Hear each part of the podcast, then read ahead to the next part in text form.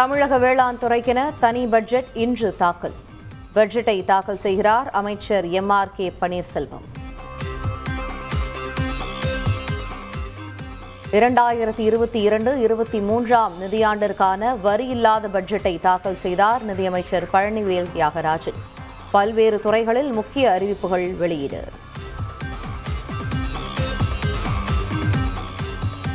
பள்ளிக்கல்வித்துறைக்கு முப்பத்தி ஆறாயிரத்தி எட்நூற்றி தொன்னூற்றி ஐந்து கோடியே எண்பத்தி ஒன்பது லட்சம் ரூபாய் ஒதுக்கீடு. கடந்த ஆண்டை விட நான்காயிரத்தி இருநூற்றி தொன்னூற்றி ஆறு கோடியே முப்பத்தி ஐந்து லட்சம் ரூபாய் அதிகம்.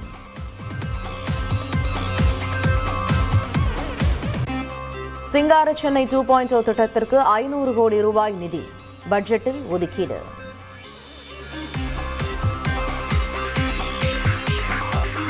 தமிழ் வழி கல்வியை ஊக்குவிக்கவும் தொல்லியல் துறையை மேம்படுத்தவும் நடவடிக்கை. நிதியமைச்சர் பழனிவேல் தியாகராஜன் தகவல்.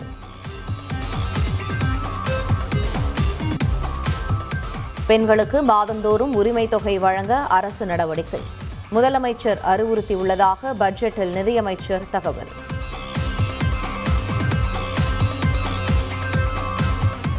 அரசு பள்ளியில் படித்து மேற்படிப்பு செல்லும் மாணவிகளுக்கு மாதந்தோறும் ஆயிரம் ரூபாய் உதவித்தொகை. மூவளூர் ராமாமிர்தம் அம்மையார் திருமண உதவி திட்டம் உயர்கல்வி உறுதி திட்டமாக மாற்றம். முதலமைச்சர் மு க ஸ்டாலினின் தலைமையில் திமுக எம்எல்ஏக்கள் கூட்டம். சட்டப்பேரவையில் பட்ஜெட் மீதான விவாதம் தொடர்பாக ஆலோசனை. சென்னை மெரினாவில் நள்ளிரவில் பைக் சாகசத்தில் ஈடுபட்ட இளைஞர்கள். காவல்துறையின் கட்டுப்பாடுகளை மீறி அரங்கேறும் சம்பவம்.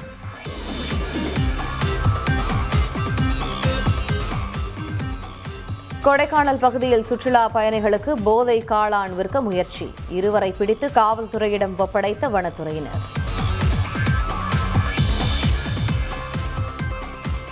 காங்கிரஸ் அதிருப்தி குழுவின் தலைவர் குலாம் நபி ஆசாத் சோனியா காந்தியுடன் சந்திப்பு.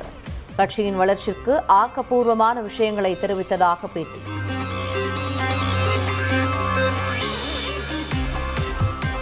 பஞ்சாபில் இன்று பத்து கேபினெட் அமைச்சர்கள் பதவியேற்பு. ஆம் ஆத்மி தலைமையிலான பகவந்த் மான் அமைச்சரவையில் இடம்பெறுகின்றனர் இலங்கையில் பொருளாதார நெருக்கடியை கண்டித்து எதிர்க்கட்சிகள் போராட்டம். ஆட்சியை கவிழ்க்க முடியாது என பிரதமர் மஹிந்த ராஜபக்சே ஆவேசம்.